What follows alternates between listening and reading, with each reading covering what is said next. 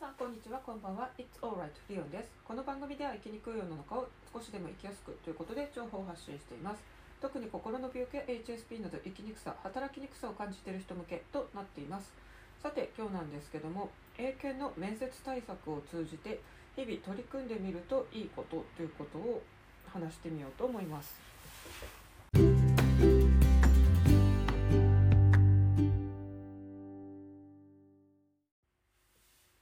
皆さん、英語の学習をしている方で英検にチャレンジしている方っていうのも多いと思います。とですね、明日は今年の3回目の英検の2次試験で、多分ですね、多くの社会人の人はここの日程になるかなと思います。学校とかで受験している学生さんとかはですね、すでにもう2次試験終わった方も多いと思いますが、明日の方もいると思うのでですね、ちょっと私も今英検のいろいろ試験勉強とか対策とかをやっているのでですね、そこから感じたことっていうのをちょっとシェアしたいと思います。英検の二次対策っていうのは、当然面接、スピーキングってことなんですけども、とですね、級によってそれぞれ違いますが、例えば2級とか準1級とかですと4コマ漫画についてですね、ナレーションしていくとか、あとはイラストを見て状況を述べていくみたいな、まずはそのナレーションっていうのとですね、あとそこに関する質問と、あとはそれとは別にですね、割とこういろんな日常の問題とかですね、政府が何をしたらいいかという、政治系の話も含めて、英語で聞かれるんですよ。なんでこれですね、前もって準備しておかないと、はっきり言ってですね、日本語でも結構これ突然聞かれると答えに詰まるものですね。しかも英語で言わなきゃいけないっていうので、そこがちょっと二次試験の難しさとなっています。でですね、以前もお話ししたことあると思うんですけども、この英検の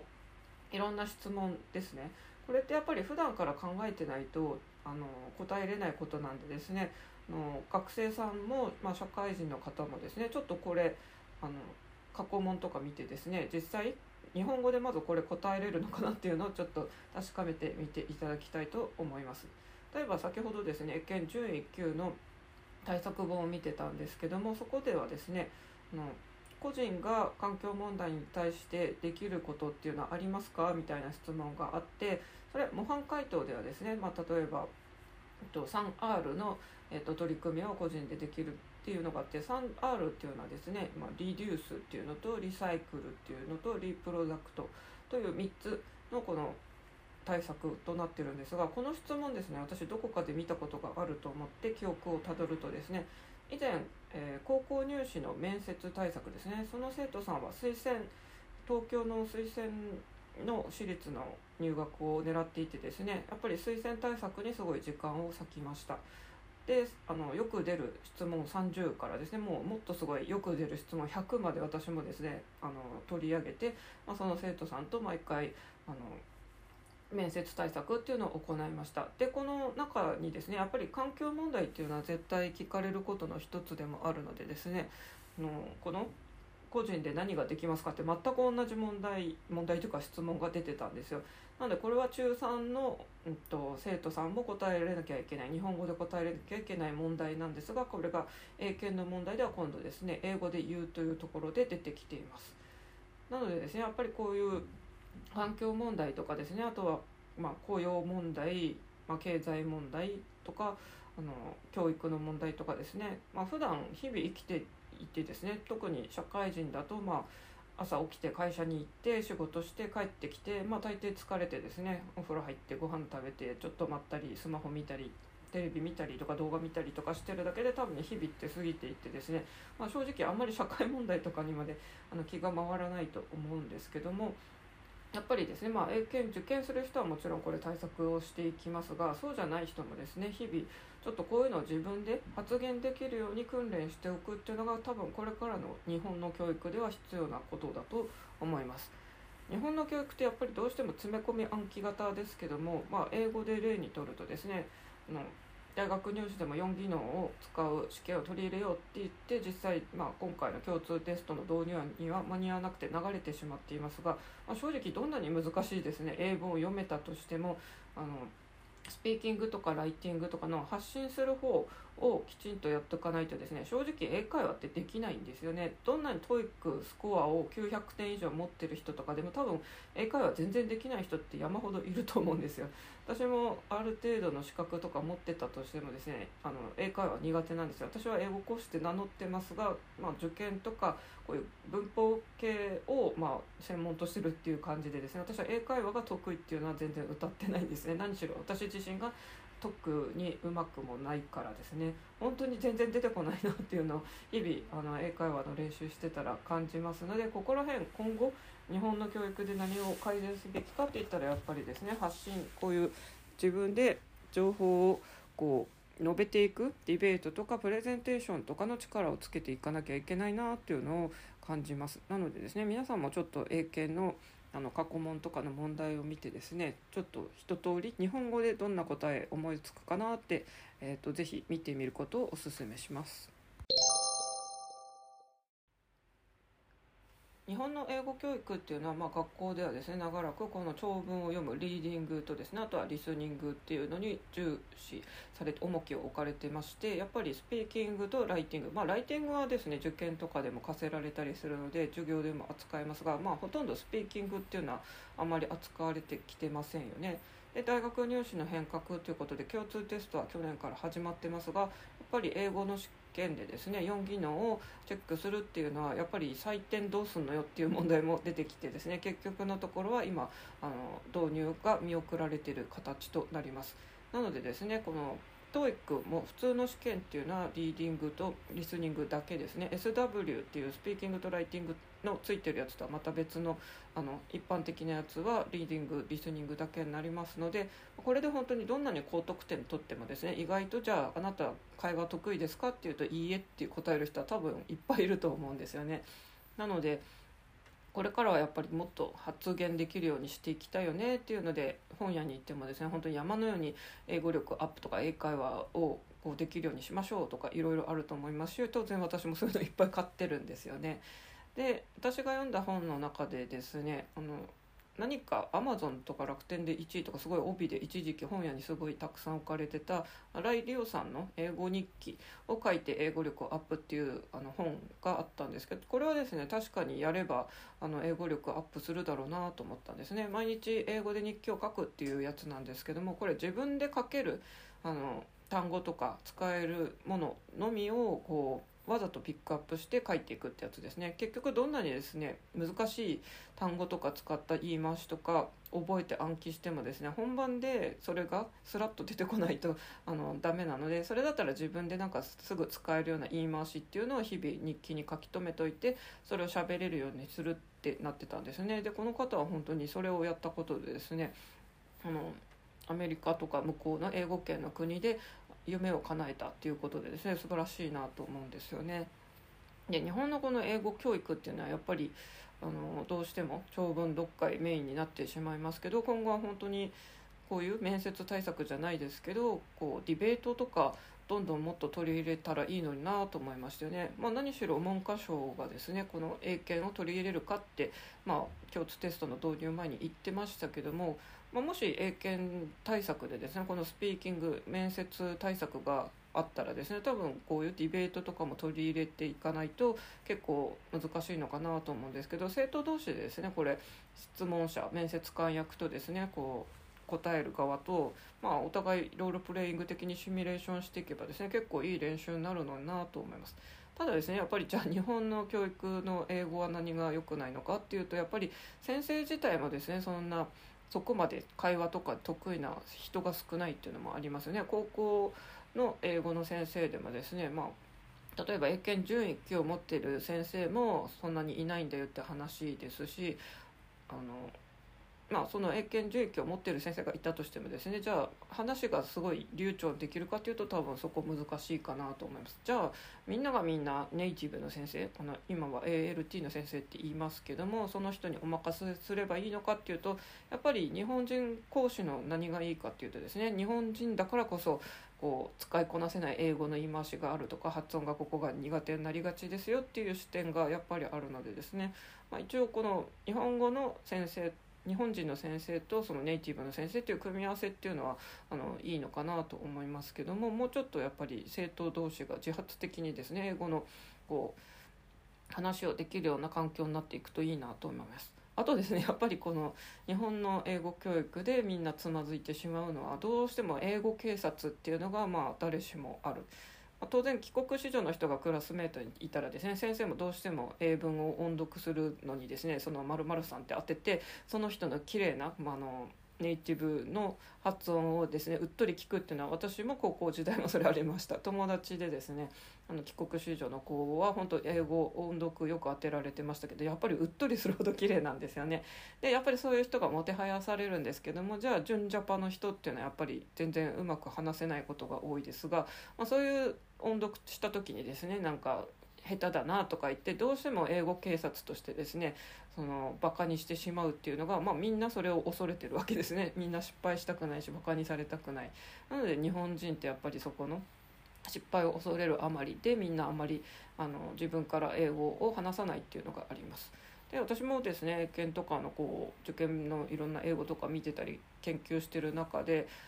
いろんな英語の配信とかも聞いたりしてるんですけども、この前ですねあれはバイリンガルニュース、これポッドキャストで人気のですねマミさんという日本人女性と、あとマイケルというこの方はアメリカ人なんですかね、英語ネイティブの方がですね、マミさんは基本日本語でマイケルは英語で喋ってるで、日々の時事のニュースですね、本当に科学的なすごい話とか宇宙とかですねそういう話から普通にジェンダー問題とか日々起こってる、問題をこう日本語と英語でそれぞれまずニュースを読んで、それについていろいろ思うことをですねそれぞれ英語と日本語が、混ざってこう雑談というとあれですね、討論というとちょっと大げさですから、会話してるってやつでですね、よく専門家の人も対談にゲストとして来てですね、この前私がたまたま聞いてたのが、日本人の方で今海外で、何かの最先端技術をこう研究してコンピューターだったかなの話がしててですね、基本は英会話の勉強のポッドキャストなのでですねやっぱり英語で話すっていうことなんですけども、正直ですねやっぱり日本人のその英語で話す方はですねR の発音で R とか巻き舌でもないとかですね、正直発音がうまいかっていうとノーっていう感じだったんですが、それでもですね普通に単語がよどみなく出てきて普通に外国人とコミュニケーションできてるんですよね。なんで一瞬私はずっとその英検とかいろんな大学受験とかのですねリスニング教材、ネイティブが語るそれも全然もう会話じゃなくて試験問題としてですねもう完璧に話されてるなんかそういうのばっかり聞いてたんでですね、日本人の人がそうやって外国人と話すところリアルにこう録音されてるってあんまりなんか地味に聞く機会ないんですよね。ただこの番組結構海外で活躍してるそういう日本人の人が基本そのマイケルと話すときはやっぱり英語で話すんで英語で話してるんですけども、それを聞くとですねやっぱりマミさんとかすごい日本人なんですけども発音めっちゃ綺麗なんですけども、基本そういうゲストに来てる方って全然本当に外国人と比べると発音がうまいかっていうとやっぱりそうはあんまり思わない人の方が多いんですけど、でも普通にきちんとですね単語がどんどん出てきてるんですよね。結局喋れるってそういうことなんじゃないのかなと思います。その謎の日本のですね英語警察官と、なってる人が私もそうかもしれませんが、自他ともに本当にみんな他人が話す英語についてですね発音が下手だなとかなんか絶対心の中でチェックしてると思うんですけども、それやってるとですね本当に全然喋れなくなるんで、もう発音がうまいとかいうのは目的じゃないですよね。英語でコミュニケーションできるっていうのが英会話の目的なので、もうとにかくですね単語をいっぱい覚えてそれをどんどん発してですね、文法的にきちんとなぞらえていたら一番理想的ですけど、単語の羅列だけでも通じれば問題ないのでですね、とにかく言葉を発して相手とこう意思伝達を図るっていう練習をしていかない限りやっぱり英会話って上達しないんだよなっていうのをその放送を聞いてても思いました。なのでですね私自身も全然今英会話得意じゃないのでですね、まず今回ちょっとライティング英作文で毎日一定期間書いてですね少しこのアウトプットの方を練習したのでですね、今度はもうちょっとスピーキング力上げていけたらいいなというのでまあ、来年以降の目標としてはちょっとスピーキングの方に力入れたいなと思いました。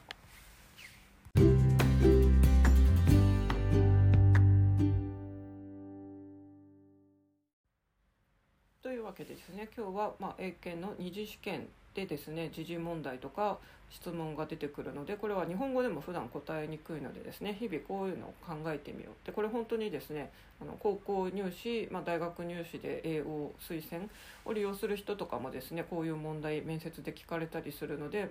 英語じゃなくても日本語で答えられるようにするっていうのはちょっと頭の体操にもなるし、ディベート力を磨くのにもいいんじゃないのかなと思いました。でそこから発展して日本の英語教育の現状とですね、もうちょっとディベート力上げたいね、スピーキング力上げたいねっていう話をしていきました。そういえばAO入試の情報でいくとですね、なんと早稲田大学がこれからですね、推薦入学6割にするということでですね、さっき情報を見たんですけど、ちょっとすごいですよね。やっぱり試験勉強をゴリゴリしてきた一般入試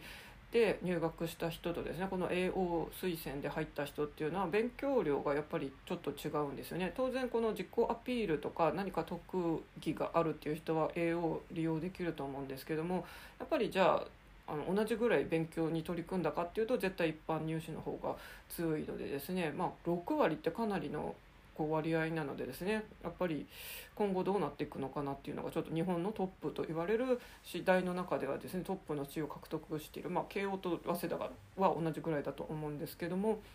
その早稲田が推薦6割にするっていうとですね、大学もやっぱりですね、この入学者を確保するためにそういう風になってるのかとか、いろいろ考えることとかは出てきますよね。でそういう早慶上智とかの私立とか、難関大学国立もそうですけど、目指す生徒さんっていうのはですね、普通に英検の11級とかも勉強して取得してる人も多いんですよね。でそういう生徒さんたちはそういう資格をすでに持っていて、高校の教師自体がなかなか11級を持っている先生も少ないんだっていう現状からして、結構ですね、なかなか英語教育ってなかなか本当難しいなっていろいろ感じちゃったりするところではあります。一番気楽に楽しめるといったらですね、やっぱり海外ドラマとか、あと洋楽が好きな人っていうのは結構英語に親しみ出るのかなと思います。私も一時期は本当にですね、スーツをよく見ててですね、そこでよく出てきたファーストオブオールとかがですね、めっちゃ速くなるんだとかは、そういうので聞き取れるようになったなとかがありますね。あと一時期同じくハマってたのはですね、ゴシップガールをちょっと見てたりしたんですが、あれはちょっとなかなかですね、セレブな生活プラス学生の物語なので、なかなか日常生活に関わる英語かっていうとちょっと疑問ですけども、例えば私はキャラの中ではブレアが好きなんですよね。ちょっと意地悪高飛車すぎる面も強いんですけども、でも顔も可愛い。日本人からするとですね、ブレアとセリーナどっちが可愛いか美人かっていうとですね、日本人はやっぱり可愛らしい人形系のブレアの方が可愛いってなって、アメリカ人とか英語圏とか海外からするとやっぱりですね、セリーナのようなもう身長スラッとしててですね、こうスタイルも良くて大人っぽい、ああいうタイプの方がやっぱモテるらしいんですよね。でブレアはちょっと意地悪なキャラなんですけど、めちゃくちゃ早いんですよ、英語が。とにかくですね、頭の回転が早いっていうちょっとキャラ付けがあるんでですね、とにかく彼女の英語をもしですね、なんかシャドーイングとかしようっていうものならめっちゃ早いんでですね、ちょっとゴシップガールのブレア好きはあんまりあれで勉強するのは難しいような気もしますが、私も一時期機材を揃えたことがあります。プラダを着た悪魔とかはですね、ペーパーブックとか CD とか出てたりするので、それで、真似してみるっていうのもいいですよね。それも私も一時期ちょろっとかじって途中で挫折してますが、あれも本当にミランダでしたっけ、上司の英語もめちゃくちゃ早いですよね。彼女よく「That's all」ってもういいわよ」って言って、セリフがすごい印象的だなというのがありますね。でちょっと同じアン・ハサウェイの映画でもやっぱりプロダを着た悪魔っていうのは若い人向けな気もするんでですね、同じ女優さんの主演だったらマイ・インターンもいいかなと思いますが、あれはちょっと今度はですね、もう社長の役柄になっちゃってるんでですね、なかなか普通に勤務して雇われの身の人からするとですね、ジュールズの社長っていう役柄の単語はもしかしてあんまり身近じゃないかもしれませんが、まあ、年代とか立場的には多分ですね、若い人はプラダを着た悪魔で、もうちょっと年齢を重ねた大人の人はですね、マイ・インターンとかいいんじゃないのかなっていうので、ちょっと私の、好きな海外ドラマとか映画の話もちょっとしてみました。まあ、皆さんもですね、こう、まあ、英語学習っていうとちょっと堅苦しいんで、そういう洋楽とかそういう海外ドラマっていうのもやっぱり面白いんでですね、ぜひ興味ある人はいろいろチェックしていけたらいいですよね。まあ、Amazon プライムに入ってるとですね、無料でこういうの見れちゃったりするのですごいお得かなっていう感じもしますし、まあ、私英語学習のためとか、あとそのスーツを最後まで見たいがためにですね、課金のいろいろネットフリからいろいろありますね。 U-NEXT とあともう一個 Hulu とか全部一通り、試したことがありますので、まあ、そういうのを利用するのもいいですし、あとはネットフリだとですね、英語字幕っていうのをこう出せる、コンテンツが結構あるんで、英語学習するならネットフリックスがいいって言われてますよね。私もそれで一時期ピアノの森のアニメをですね、英語字幕でちょろっとやろうかなって、これもなんかそういえば挫折してること随分多いなってありますが、やろうと思ってやってみて途中でかじりかけてやめてるっていう、まあ英語学習者あるあるかもしれませんが、プラダを着た悪魔も CD とか持ってたはずなので、そういえばあれもなんか古本屋とか全部売っちゃったかなとかですね、ネットフリのその英語字幕で覚えようっていうのも結局時間が取れないっていうのと、まあいろいろあって、今はネットフリちょっと課金やめてますけども、そうですね、こうやって話したことをきっかけにまたちょっと復活させてみるのも面白いかなっていうのがありますので、まあ日本にいる皆さんはちょっと英語学習いろんな媒体通してやってみましょう。で、なぜかこの放送を聞いてくださる方、結構世界海外にいらっしゃる方もいるということで、皆さんはですね、家族のこういう仕事の関係で行ってる人もいると思いますし、もしかして留学とか向こうでもう働いてるんですよっていう人もいると思いますが、まあ、このちょっとアンカーはですね、コメント機能とかないんでやり取りできませんけども、まあ、いつか確かポッドキャストとかをメインにしたらですね、コメント、あれはコメントもらえないのか、ポッドキャストでコメントってあんま聞かないですね。まあ、何か皆さんの海外にいる方の英語学習法とか聞く機会があったらいいのになっていうふうにちょっと思いました。大丈夫だよ大丈夫、あなたはここにいるだけでいいんだよというわけで、それではまた。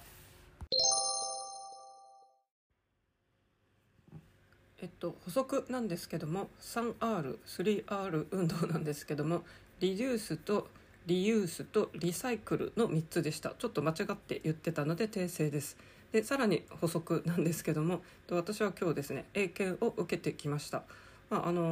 私の級は午前中あったんでですね、この放送を聞いてもし英検11級の人って多分いないと思うんですけども、私の面接の質問の中ではですね、私はこの 3R を、結局言うような問題が出てきましたが、やっぱりですね、3つ覚えてなくて2つまでしか言えなかったです。ただですね、面接官の方が非常に優しい感じの方でですね、私が2つしか言えなくて、最後の1個思い出そうとうんうんって言ってるとですね、なんかそのままでいいよみたいな雰囲気だったので、私もそれはもうすっ飛ばして次の文章を、話してきました。というわけでですね、結局前準備で3R 運動について間違って話してたんですけども、本番でも結局間違ってしまったという話ですけども、まあ、出来としてはですね、とりあえずなんとか話せたかなという気がするので、まあ、受かってればいいなというふうに思っています。今日は勤労感謝の日ということで、日本は祝日ですけども、お休みの人は楽しい一日を過ごしてください。で、もし仕事の方はですね、ちょっと忙しいと思いますが頑張ってください。再びもう一回大丈夫だよ大丈夫、あなたはここにいるだけでいいんだよというわけで、それではまた。